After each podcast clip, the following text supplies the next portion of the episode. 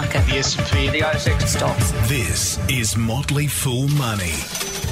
Welcome to Motley Fool Money, the podcast that, well, we've got two $100 billion problems.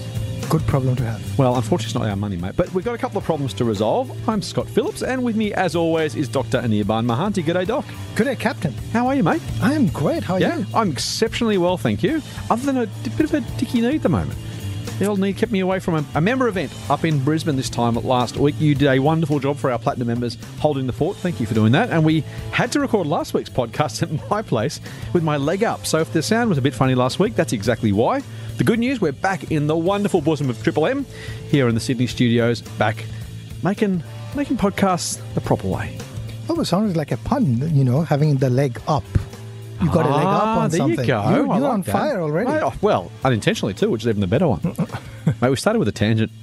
At at some point, the tangents can't be tangents anymore and actually need to become just the mainstay of the podcast, I think. That's it. This is the Tangent Podcast. this was Motley Fool Money, now it's Motley Fool Tangent. uh, let's get on with it. Mates, um, we've got a bit to cover this week, so let's go. Motley Fool Money. Financial advice for real people, not trust fund hippies. Sign up for the newsletter at fool.com.au forward slash triple M.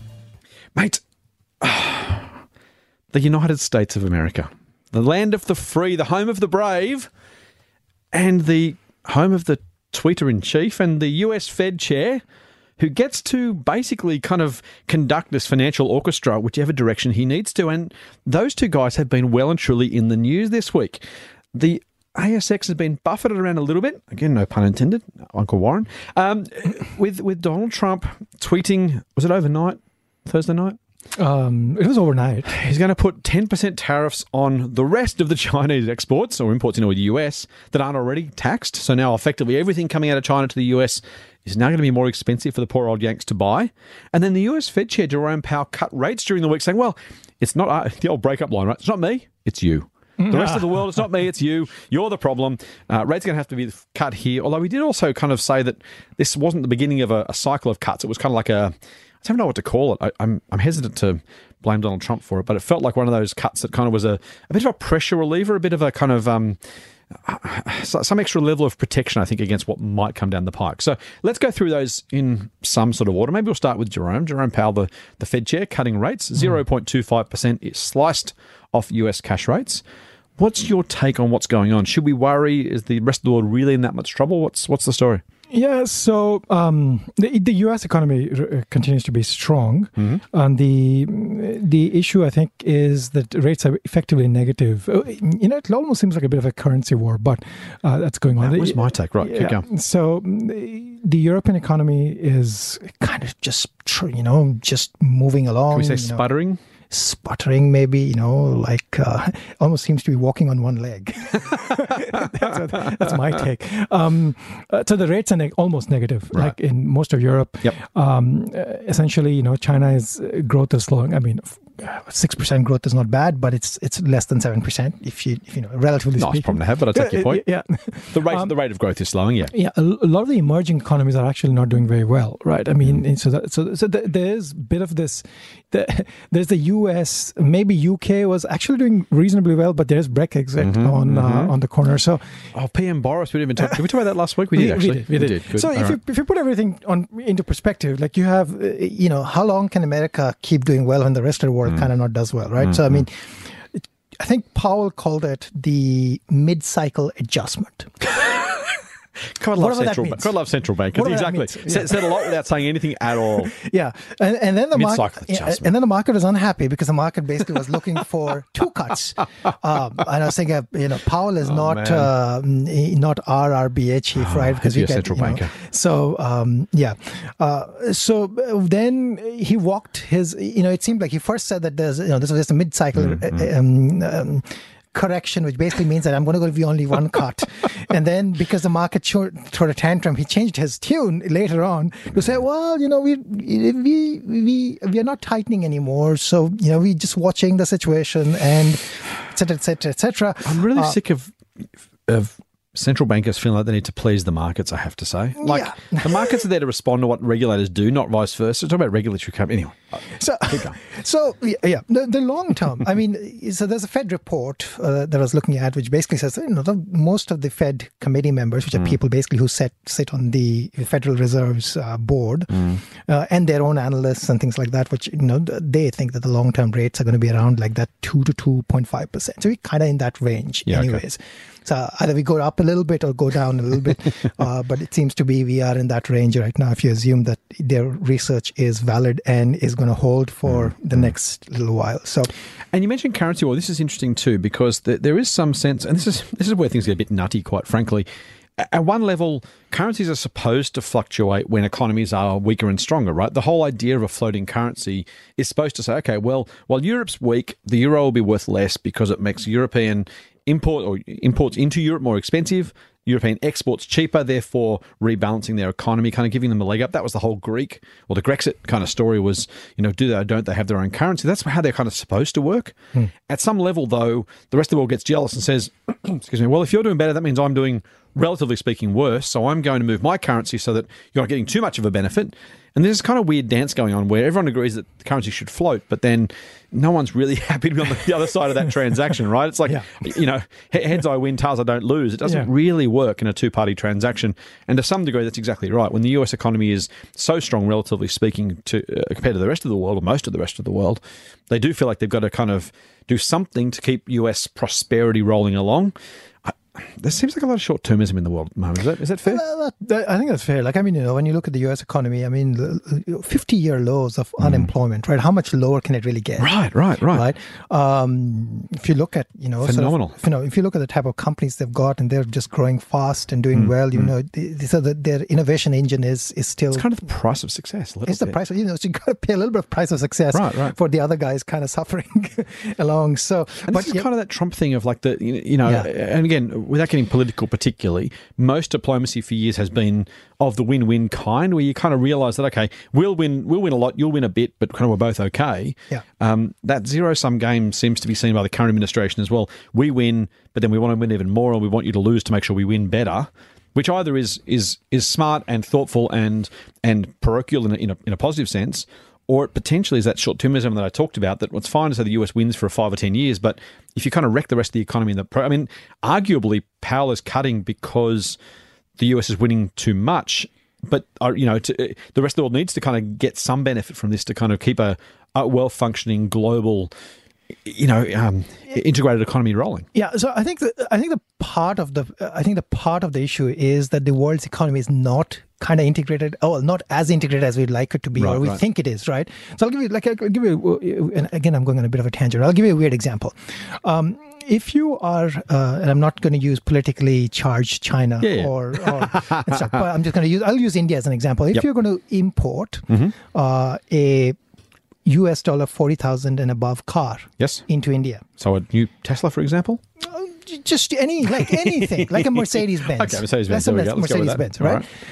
you're going to be paying 100% tax Yeah, right. on that Right, right, right. that's a tariff Same as same as uh, rice going to Japan, right? Same same kind of scenario. Exactly. So it's not that you know the world is one huge market, Right, and right. you know, and that and and it has you know, I get it that if you if you send all these expensive stuff, then you know maybe you have you have GST or VAT or whatever you call it, like value added tax. So Mm-hmm, Yep, that is yep. tax being being being there. But why why are you putting that import Mm. duty on it, right? Because you think a you can charge the rich people in that country because they can afford to pay for it. Mm-hmm. Yep. But at the same time, you're also creating an environment where it, it's a bit of an anti-competitive environment, right? Yeah, totally. Ideally, what you want is that ideally the ideal environment would be you allow all car exporters to be able to export the cars into India. Yep.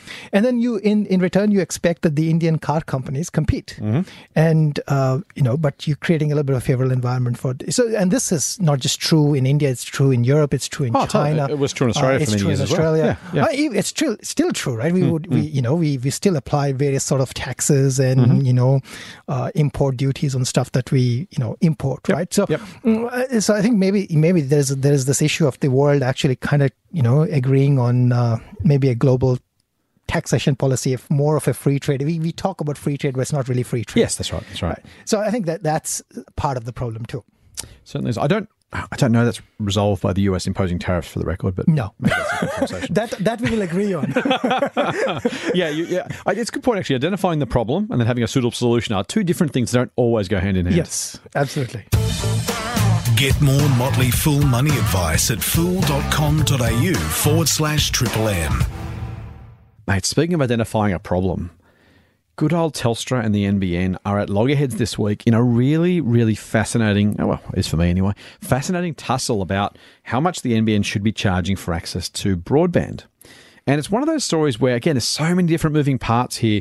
Uh, Telstra, Andy Penn, the CEO of Telstra, coming out pretty strongly against the NBN. And I can't help but think this is a new strategy post election. In, a, in one version of the world, um, Labor won the last election. The They decide to blame the Liberal Party or the coalition for uh, spending too much on the NBN. They do a big write down, blame the old guys. The prices come down. NBN charges a lower fee.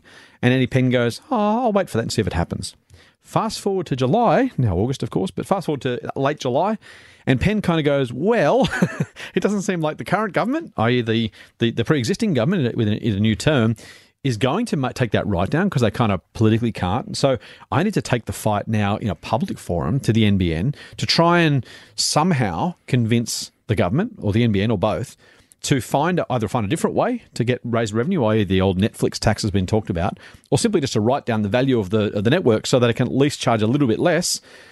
That's good for Telstra because more people in theory will take up the NBN. Maybe they'll take up better plans. Maybe they'll end up with more data. It's a really interesting conversation, and there's so much here. There's there's there's social policy, there's tax policy, there's a whole lot of stuff going on. It- it- I guess the question is, what? How do you see the NBN story rolling out, and what does it mean for Telstra and the other telcos? So I, I mean, so NBN is like basically the wholesaler selling the you know essentially the last mile to all the telcos, Right, right? right. So you've got one guy basically setting the rates, and then everybody else basically got to make you know small money on top of that. And those rates are set And- by the NBN, by the way, as a positive return on the investment that's been made Yeah. based on some sort of carrying book value. So they're kind of obliged, I don't know if they're obliged by regulation or just by government pressure, but either way, it's kind of the same thing to say, well, we spent X dollars on it. Yeah. That means we have to charge Y dollars a month to make our money back. Yeah. That's pretty much how they've set those rates. Yeah. If they could reduce the carrying value of those assets, they could charge less and still deliver to the government and to the regulation kind of what was what they're obliged to do, right? Yeah, and also I think that it, depends on what payback period they're assuming. I think Right, they right. assume like a ten year payback period, which is pretty aggressive. You can just assume a fifty year payback period. Well, yeah, I mean, think about for, for, for some cable. I mean, some of the copper lines in the ground for Telstra have been in place for 60, 70 years. Yeah, which it's is- hard to believe that the NBN needs a 10 year payback. Yeah, which is which is exactly that's why I'm bringing that up, Right, right? You know, why not just assume a longer term payback, Yeah, right. Um, it- that gives me to think that you know NBN Co probably thinks that this thing either has to pay back in ten years or it is actually worthless. Either that or maybe the, the cynic in me thinks that they're, trying to sell, the NBN's going to be privatised at some point, And to do that, they You have need to to- have kind of yeah. amortised most of those costs before they can sell it off, right? Right. Yeah. So if you're going to list it as a as a as a as a, Right, as a or trade sale or something else, or, yeah. or something like that as a public company, um, uh, and, and then maybe allow other people to compete with it and things like that, and change the regulations around it. Yeah. So it could be any of those things, or maybe a combination of everything. Um, I am actually not certain whether NBN is actually helping our Okay. uh, our telco sector in any way. Like, I mean, all of them basically are under. You talk to any and, and all public companies in Mm-hmm. sort of in a utility utility or utilitarian space will complain about that we are not making money. Mm-hmm. That's so, right. so that's a given. We want to get more return. Uh, exactly. Everybody wants more money for Yep, their shareholders. yep. Um, and, and, and, and NBN Co, I get it, has a responsibility towards the government which has Right. put the money in. Right, which- actually, companies been complaining about energy prices, gas prices, electricity yeah. prices, So, water uh, prices. Yeah, true. And, and the government has a responsibility towards the taxpayers because it's their money, right? It's, Right, it's our money right, that's being right. invested. So, so I get all that relation, but it, it is really hard in in in the in the telco space, in the broadband space, to actually for anybody of those any of those guys to actually make any money and grow, and um, you know have a decent business. So I think they they, they kind of have. Uh, have a problem there. Right. The the other, I think, what Andy Penn says, and I, th- I agree with that part, is if it continues along this path, Mm-hmm. like uh, we can't get, like we can get 100 megabit connections at home at best. I actually can't get more than, for example, 40 megabits. yeah, I think 40 is about the most I've ever got too. Yeah, because and that's because because mine is up to the curb, and then I've Yep, got some that's right. you know really crappy old copper, which is like 200 years old. Uh, you know, uh, Right, right, right. Uh, was uh, so so I can't get any more than that. That's right. Um, And they're getting they're getting kind of ten times or maybe twenty times that speed in South Korea and other places, right? Exactly. So the, the thing is that if the 5G thing rolls out, which, Mm. you know, and, and Telstra, for example, is investing in it and other companies are investing in it, right? And I'd assume that some of the others like Vodafone, Optus, and so Mm-hmm. on would also do it. If that's the case, we might actually get faster internet Mm. from, uh, from mobile. And why wouldn't I then bundle all my mobile together Mm-hmm. into one offering, right? You know, why should I, you know, even bother of having like, you know, like like I have TPG internet, but I've got Vodafone as my mobile product. If you know Vodafone gives me that, I'll just probably take it. So I mean, he he has a point there that if you can get higher, faster speeds uh, from mobile, this this thing, this whole thing could be a white elephant. so It's a hard one, isn't it? yeah, it's a tough one, and uh, yeah, I can sympathize with Telstra. Although you know, it seems like I'm sympathizing with Telstra, which is not really what I do, what I want to do. About time, about time, Doc. It- It's it's something that I don't want to do, but you know, in this case, I think he has uh, he has got a few valid points. Plus, we all like to have cheaper internet. That'd be nice. I want faster internet. too. oh, okay. I'd enough. pay a little bit more, but I want faster. Oh, there you go. I Okay. can't pay more and get faster. You Yeah. know, this is like very Until- frustrating. until 5G. I'm waiting to pay more to get faster, but I can't. Please let me pay you more money. I want to pay you more money so that I can get like, the 8K video, but I you hear can't. that, Andy Penn? Doc will sign up with Telstra if you give him 8K video. Yeah, there we go. that fair? Yeah, yeah. I will. cast iron guarantee? Well, you know, unless you know Vodafone gives me the 8K for cheaper, I'll take Vodafone. But yeah, Lock it in. uh, I I will drop NBN. Lock it in. Motley Fool Money. For more, go to fool.com.au forward slash triple M.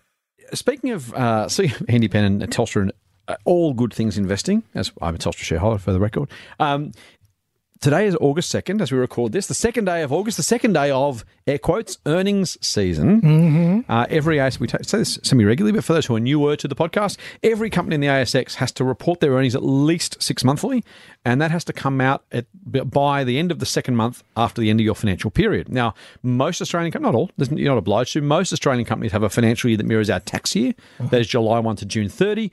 Fast forward two months, the results must come out by August 30, 30, 31, 31. Um, now, in doing that, you kind of, no one repeats, releases in July because it just takes a very, very long time if you're a large public company to get your results ready. You can do it, but no one does. So August ends up being the month. Now, mate, interesting story because we now have a ASX at all time highs. That would suggest some degree of optimism uh, by investors.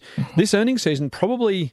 I mean, they're all important, right? They're all they're all they're all they're all necessary, and, and they all have impacts on share prices. But I can't help but think when you're at kind of market highs, the risks kind of get elevated a little bit around volatility and market prices, right? There's a lot hmm. expected by investors. If Australia's public companies deliver, then we're all well and good. If hmm. they over deliver, then maybe share prices can go higher. But when they're already at records, the kind of upside potential, at least on this very particular hmm. rationale, is a little bit more limited. How are you seeing the potential for earnings season in the next month or so? Oh, it's a tough question. So for for like for um, extreme opportunities, one of the advantages or disadvantages, whatever you Extreme want. Extreme opportunities is the, one of the Motley Fool services you run. Yeah. and So this is the uh, our, our small cap sort of small cap focused, higher risk, higher reward type of service. Quick ad. Um, because we have a lot of the smaller caps, We get to see what's called four Cs, which are the quarterly reports. Right. Uh, a lot of our quarterly reports have come in. So small companies under a certain size and I think under a certain amount of cash or profit are obliged under ASX listing rules to report their cash quarterly, not necessarily the full balance sheet and Yeah. P&L. They have to at least release their cash flow statements quarterly. Say, hey, we, we kind of, you know, Yeah. we're small and we're, we're a bit riskier, so we have to tell you everything this every three months because if we waited six months, it might, it might be either great or terrible. Yeah. Um, so the 4C is the name of the report. You'll see it on the ASX announcement. So you're right, Doc. Some many, maybe most of the extreme opportunities so, so they're, have they're supposed to report by I think 31st of July, right? yeah, so that's th- one month later. That's right. Yeah, so that, that's uh, that's done.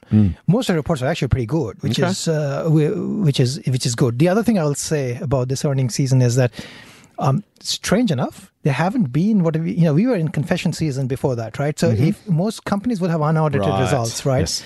Uh, so the June 30th, the half year finished, and then you know by the uh, middle of July, companies would have a decent idea of where they are. Mm-hmm. Yeah, so confession season tends to run from about the last month of the financial year. So at some point in June, companies start to realize, oops, when we, maybe we're not going to hit the numbers we thought. And Yeah. then you get towards the end of June, other companies go, well, we kind of pushed it to the end because we hope we might sign some contracts, but oops.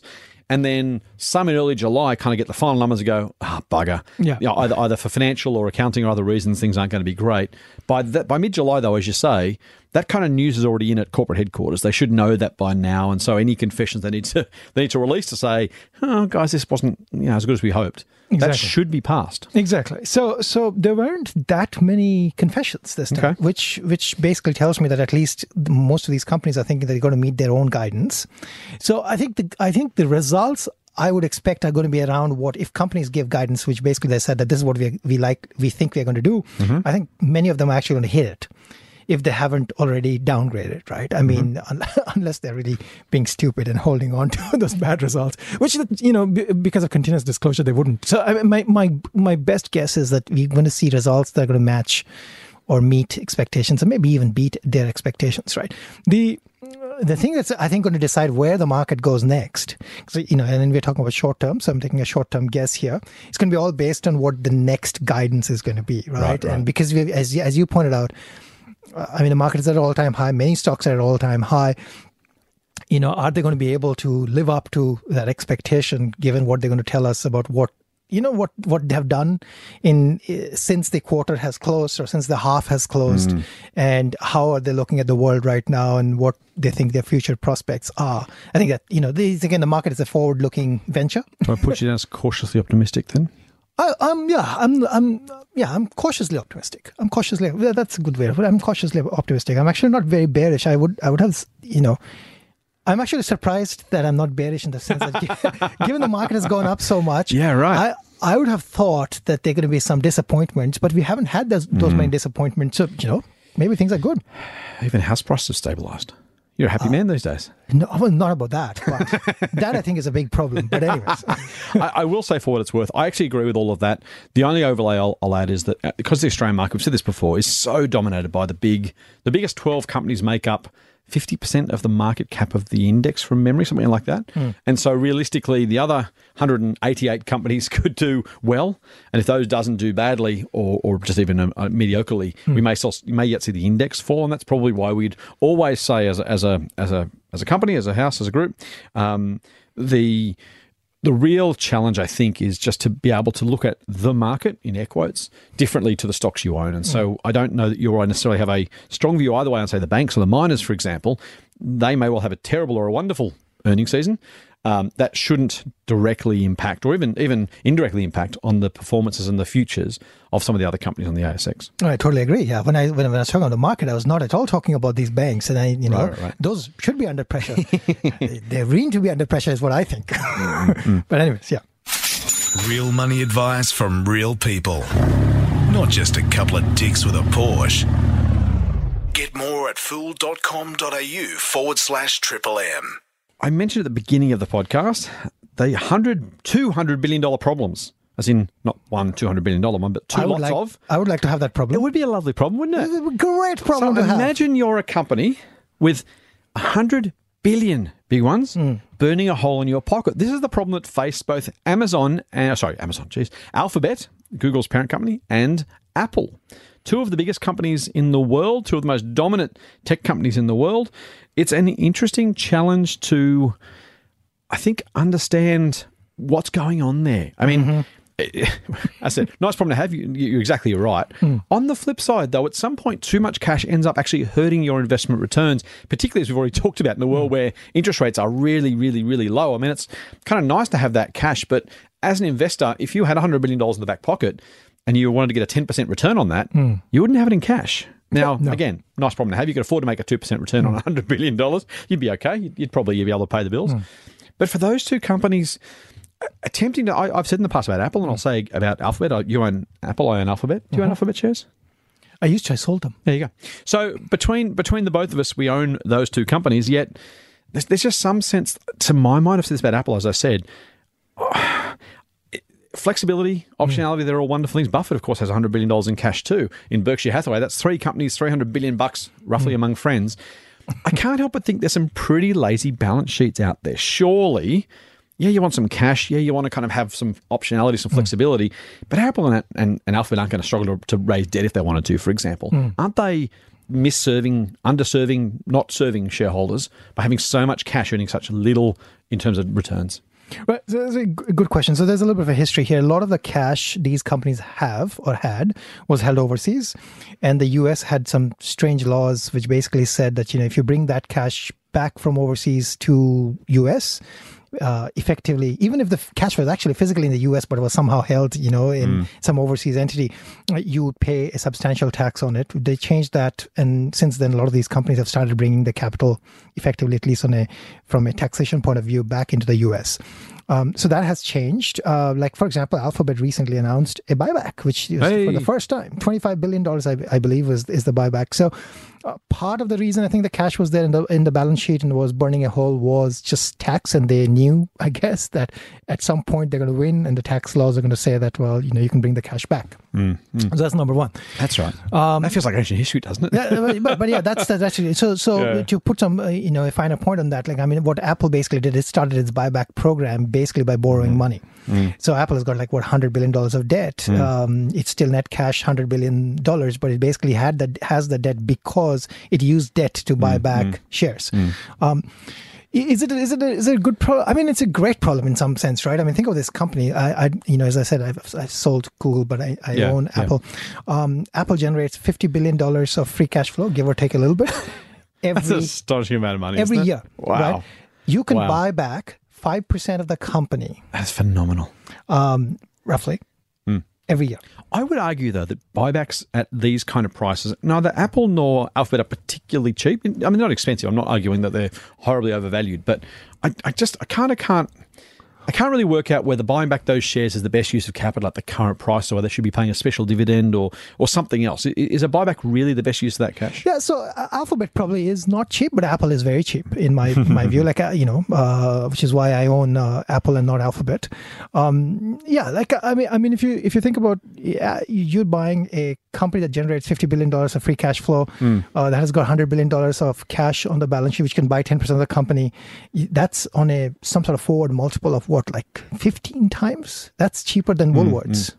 Oh no, I'm not, I'm not suggesting it's not cheaper than Wool- Woolies are stupidly expensive. I just, but even still on that level, like is that is that where you would say if you if you had to spend hundred million dollars, is that the best place for Apple to use that cash? Well, I think so. compared to giving it out to you, you could earn more.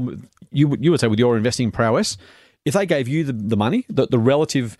So let's take Alphabet because it's five percent of the shares, or Apple. So Yeah. Apple, you said it was five percent. So they they're buying back five percent of the shares. If they gave you back five percent of your purchase price every year, and let you use it somewhere.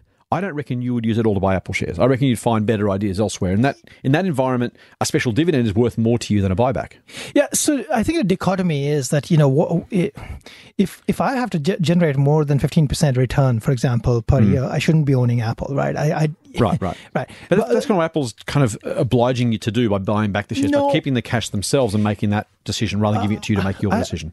Th- That's true, but I think, I, yeah, I think the reason you own, if you're owning Apple, you basically own it as like a ballast in your portfolio, and Right. you accept that it's going to get give you lower returns than what you could get Mm, elsewhere, uh, and that's all. It's fine. And the way Apple is basically delivering you that return partly comes from the fact that it's going to just buy back its shares. Its share count is shrinking Mm. rapidly, um, and if its share count is shrinking rapidly, so the couple again, with the thing with Apple is you, you- Apple is a company in transition. It's been a company in transition over the last several years because it's basically it's getting off the iPhone, um, you know, binge to basically becoming more of a wearable services type of company, right? So if you if you look at you know the huge R and D spend that's happening uh, beneath the um, the bonnet, then you know there's lots of growth in other areas that's going to happen over time, right? Which is going to be in wearables and services, probably even even in things like healthcare. We see early indications of that in say the Apple Watch with um, the the ECG capabilities. So uh, eventually, when the growth starts, you know, when you when you have you know rapid growth coming back in high margin dollars, I think you're going to be very happy that they actually bought back shares at these levels, right? If you if you if that's the story you believe in,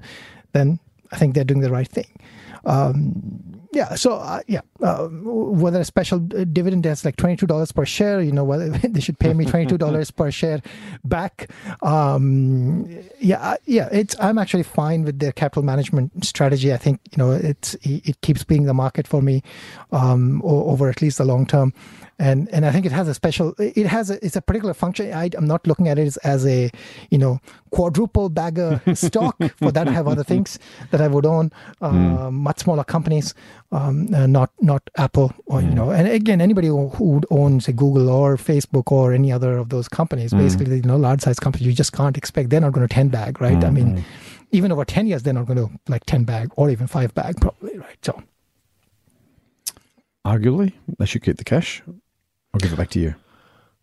um, uh, they're giving it back to me. So Apple is giving it back to me via, Via share buyback, buybacks. right. So, It- so it I'm, ends up I'm- with you having yeah. a larger share of a smaller pie. Exactly, and size and pie, yeah, and and and some dividends. So the dividends are also increasing every, every every year. The dividend increases.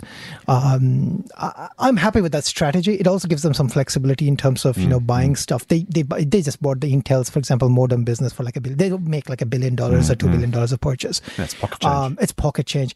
Could they, maybe they of the could- petty cash at the front Maybe the they could buy the something else. I much prefer they not buy something else, but Yeah. you know, that's the flexibility is there. But I, I like the strategy of what they're doing. Uh, it's it's it, as long as the shares are at like this sort of 15, 16, 17 Mm. multiple. I think they're. I think that they would. It would be really good, in my opinion. You know, Fair enough. on on balance for them. I don't get Google's buyback, but I get Apple's buyback. I think so. I think both of them are, are shareholder unfriendly. I love buybacks when they're made at attractive prices. I don't think either can be considered an attractive price relative to other opportunities that either the companies have to reinvest that money in growth or you or I have opportunities as investors to go and do that. I think at some level you want to be buying back shares only when they're cheap enough, i.e. when they're at the level where we ourselves would be buying those shares. If if they're cheap enough for me to buy Google shares, then Google buying back their own shares makes perfect sense if I'm not prepared to buy them at the current price, then Google shouldn't be buying them at the current price either. They're simply just not cheap enough to be that to have that be the best use of their capital. I would personally argue the same for Apple. Um, different levels of valuation. I agree with you. I think Apple's statistically cheaper than than Google, um, but I think as a business, they both have better uses of the cash. I think the buyback fever that's got corporate America, the buybacks the, the academic research is really, really clear. Companies do terribly when it comes to buybacks. They buy back at prices that are too high. They issue shares at prices that are too low. It is just an absolute dog's breakfast buybacks in the US. And I fear that both Apple and, Amazon, and Alphabet, I should keep saying Amazon, Apple and Alphabet are both falling into that same trap. I'll just say the Alphabet is in that trap because I've sold the shares because they were expensive. but Apple I own, and I would actually happily say that anybody who doesn't own it can buy it at these prices. So Apple is undervalued. Apple is doing the right thing. That's my point. Stand by. Value stocks. Market. Stock market. Index. Share market. This is Motley Fool Money. Subscribe to the free newsletter at fool.com.au forward slash triple M. Mate, let's get into the full mailbag, our favourite segment. And judging by the correspondence we get, pretty popular amongst our listeners too. If that's you, fantastic. Thank you. If it's not you, our apologies. Or send us a different question. Give us a chance to answer your question and make it even more interesting for even more interesting than it is, which is hard to believe, I know, but even more interesting for you in terms of answering your question. Mate, the first one this week comes from Curly. Now, Curly says, G'day, Doc and Scott. Have you heard of reduced home loans? And if so, what do you think? Apparently, they track the bank bill swap rate, not the RBA base rate. What does this mean? And is there a risk their rate will go up out of sync with the rest of the lenders? We've already had our offer accepted, so sorting finance quickly is important. It's a very full on time for us. I love that, Curly. Thank you. Um, so, reduced home loans, one of many, many lenders, most similar to the likes of the old school Rams and Wizard back in the day, where they would securitize, to use that term, it was a kind of a dirty word during the GFC. They borrow money from somebody else, they make a little bit of margin on it and then they get you to sign up with their their loan product they make a little bit of cash on the way through and the, the borrowing costs for the individual borrowers are basically tied to either directly or indirectly the bank bill swap rate in other words the rate that banks lend to each other that's kind of how they make that decision because that's the price they're securitizing at now on one level that's kind of exactly what rams and wizard did on the other hand, fast forward 10 or 12 years since the bottom of the GFC, and you start to think, "Ah, is this kind of, you know, troubled waters again? Are we, are we getting ourselves into trouble? Do you have a view, Doc? I don't know. Like I, I actually never heard of this um, reduce home loan things. I mean, uh, the I mean it's an interesting concept. to be, You know, by basically lending at you know slightly above the bank bill swap rate, which is going to be above the RBA rate, but it's probably going to be below some other rate. Um, I don't have a view. Like I mean, there are there are a lot of non-bank lenders that have really great rates Yep. that you can get, and Yep. you know now is a great time to get great rates all around. So I, I basically think if you have a good rate, um, and you can get a better rate, yeah, that's great. Um, I mean, basically they're lending you money against your property, so I guess um, that that's fine. I wouldn't. There's some consideration in terms of if you're keeping, I guess, cash uh, in an offset account, and if they offer an offset account, is that account covered by deposit guarantee? I don't know if it's a non-bank lender. What happens?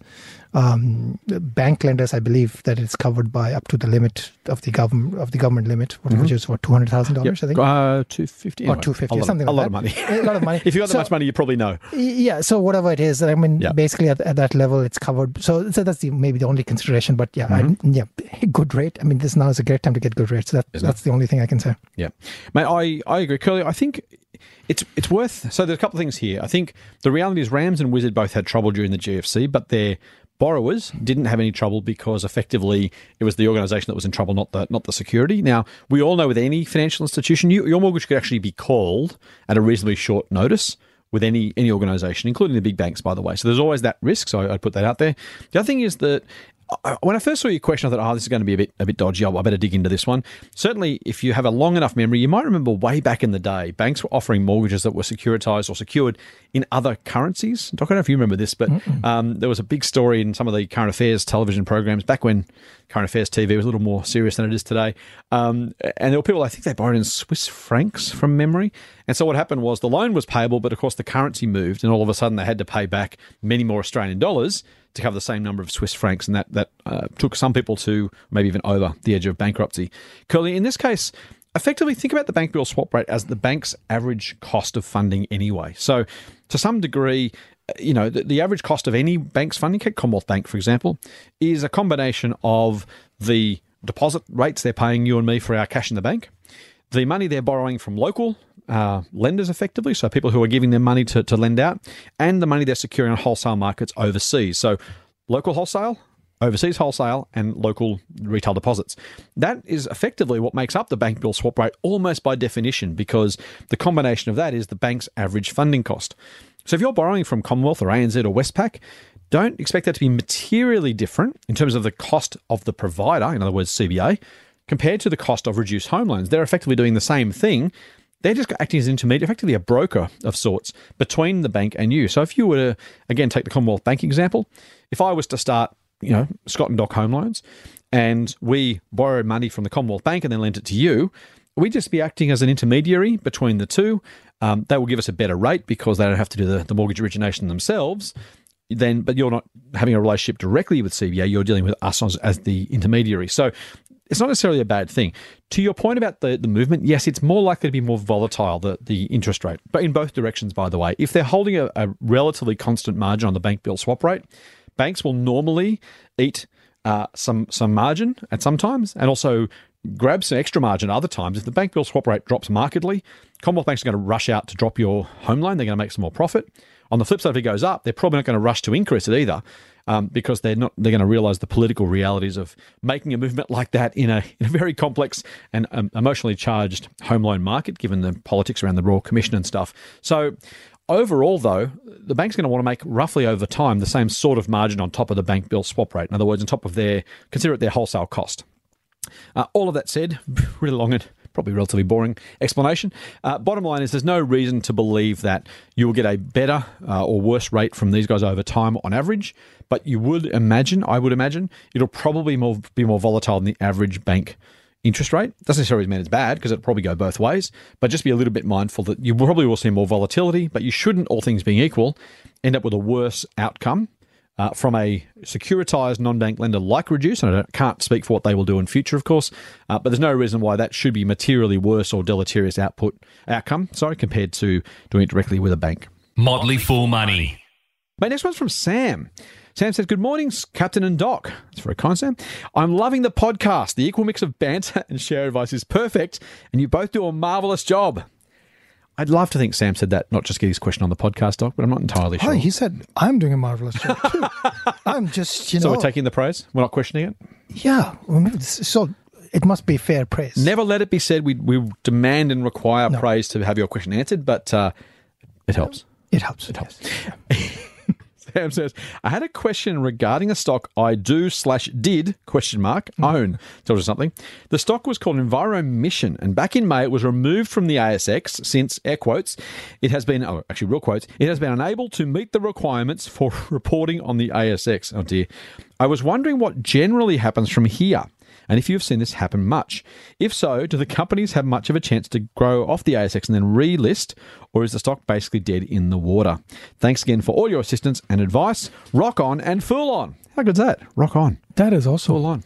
Sam, I don't have much good news. Do you have any good news for Sam before I destroy his I was dreams? going, I was going her to dreams? say that um, the chances that it's going to come back and you're going to get anything out of it is next to negligible. Yeah. Um, oh, I mean, technically, he's a shareholder in that company. I mean, he has shares in that company. The question is, the sh- are the shares worth anything? Now, are we talking about the company specifically or just this sort of scenario generally? well, I'm Do you know just the saying, company? I don't know the company, Okay, but I'm right. just saying, in, in this scenario, I mean, you still hold the share in that company. Correct, It's not that you don't own the share; you do, but that the shares in that the share, the value of that company is probably worth not much. And it's hard to get someone to buy your shares without a recognized market like Would the ASX in between. Yeah, maybe maybe the founders or whoever own the business, or maybe the majority holder is going to be willing to you know uh, buy them, but it's it. unlikely. Yep. Um, can it relist? Yeah, well, you know, the ASX will never say no that you can't relist if you Because they if- get money for it. Well, they get money for it, and you know Yep. it's great for the market. There are more companies on the market, so but they have to meet the minimum listing requirements. Mm-hmm. Yep.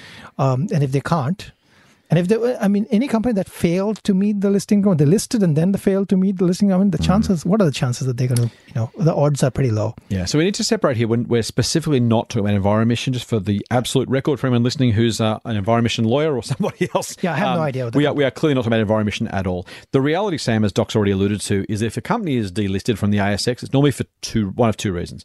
One is that they haven't well, three. One is they haven't paid the fees up front. If you don't pay, don't pay the fees, you don't get listed, um, or you can't remain listed. Second is you may have failed to meet the require the reporting requirements. So if a company doesn't, for example, lodge its reports on time, the ASX will normally suspend its shares.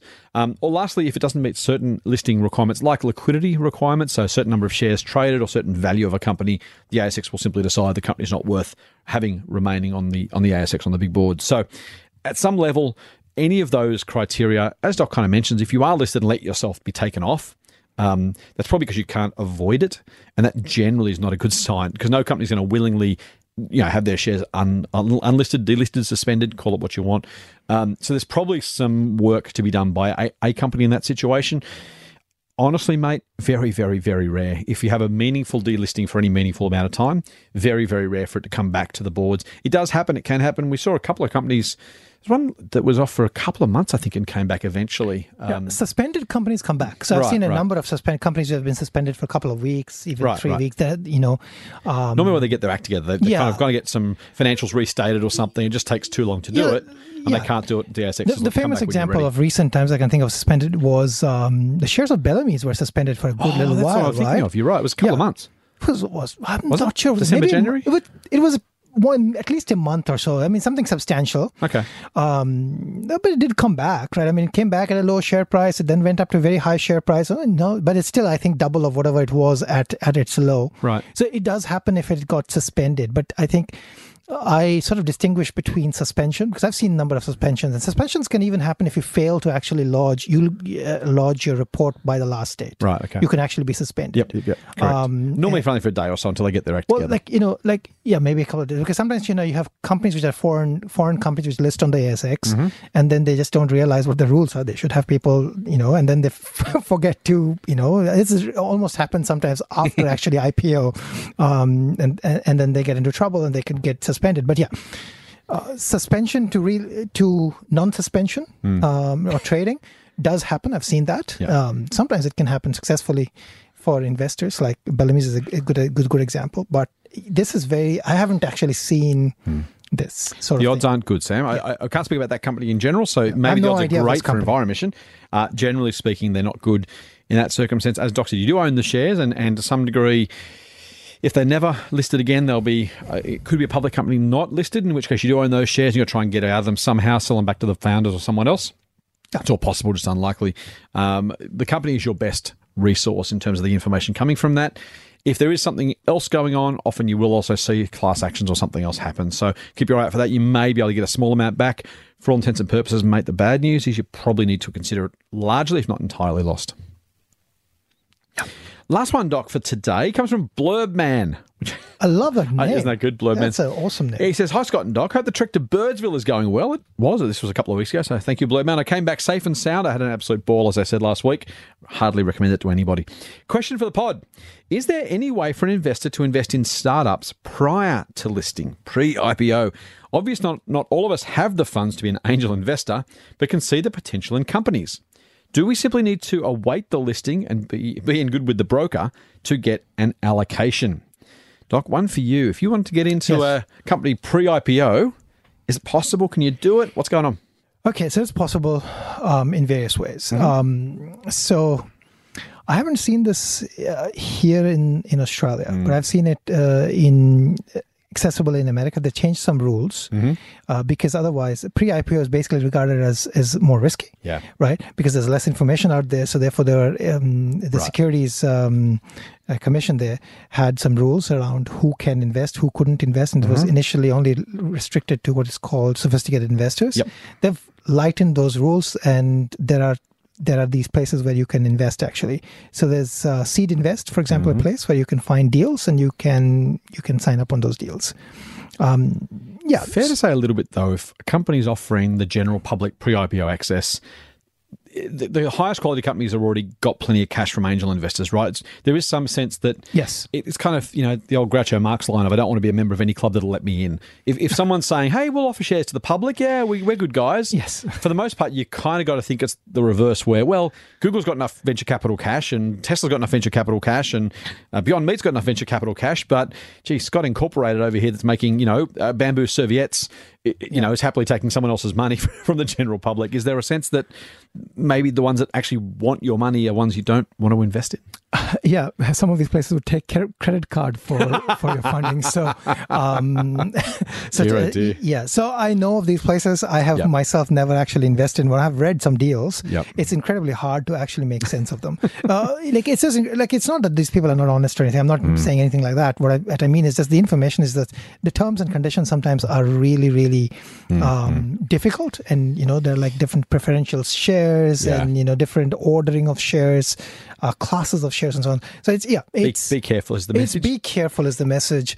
Um, here in Australia, there's really, unless you, I mean, pre IPO is almost impossible. And even at the IPO, you've kind of got to be a preferred client of a broker or an investment bank, right? you can always apply. Like I mean, different brokers would allow you to apply for pre-IPO or look IPO shares. yeah, Uh, I don't know how many people actually get any allocation. Again, there too, like you know what you you have at least there you've read the prospectus, but you've not seen any financials other than the financials that are there. So there's some risk there too, right? So I mean. Um, like uh, my general advice to most people is unless you're a sophisticated investor then you're best to stick with the public market with the public information and with well researched companies you really don't need to venture into the pre-ipo land when you're a sophisticated investor maybe you want to and maybe you can and maybe Probably still shouldn't. yeah, like, uh, like I mean, if you're a sophisticated investor, the basic assumption you've got you've got plenty of money. I mean, if you've got plenty of money, maybe you, you want to put some money. It's like Plenty of you money to lose. well, you like, maybe you like maybe you like the thrill of you know playing the roulette uh, or rolling the dice, right? I, I don't know. I like you know I don't hear want to make decisions for other people, but for most people, I think sticking to public information makes sense to me. Be very careful. That's great advice, man. A great way to finish this podcast. But before we wrap up, don't forget you can subscribe to the Triple M Motley Fool Money podcast through iTunes or your favorite Android podcast app. And if you like what we're doing, give us some stars, give us a rating, give us a review, tell your friends, write our name in big skywriting letters across the capital city in your state. Th- That's pushing it. You reckon? Yeah, just Nice. just give us praise. So on close the your eyes, imagine Motley Fool Money in white writing across the beautiful blue sky of Adelaide or Perth or Darwin. Yeah, you want them to fly their planes with like a poster on it. Yeah, or Skywrite, you know, like with the smoke. Okay, I- I'll take the praise on the on on Twitter. All right, use Twitter. Uh, you can hit us up at the Motley Fool AU, at Anirban Mahanti, or at TMF Scott P, or skywriting. Be nice. Yeah. Okay. And don't forget, you can get a little bit of foolishness straight to your inbox by going to fool.com.au forward slash Triple M. Triple M. That's it for this week's Motley Fool Money. We'll be back next week with another dose of foolish insight. Fool on. Full on. The Motley Fool and people appearing in this program may have positions in the companies mentioned. General advice only. Please speak to your financial professional to understand how it may pertain to your situation. Subscribe to the free newsletter at fool.com.au forward slash triple M. The Motley Fool operates under Financial Services Licence 400691.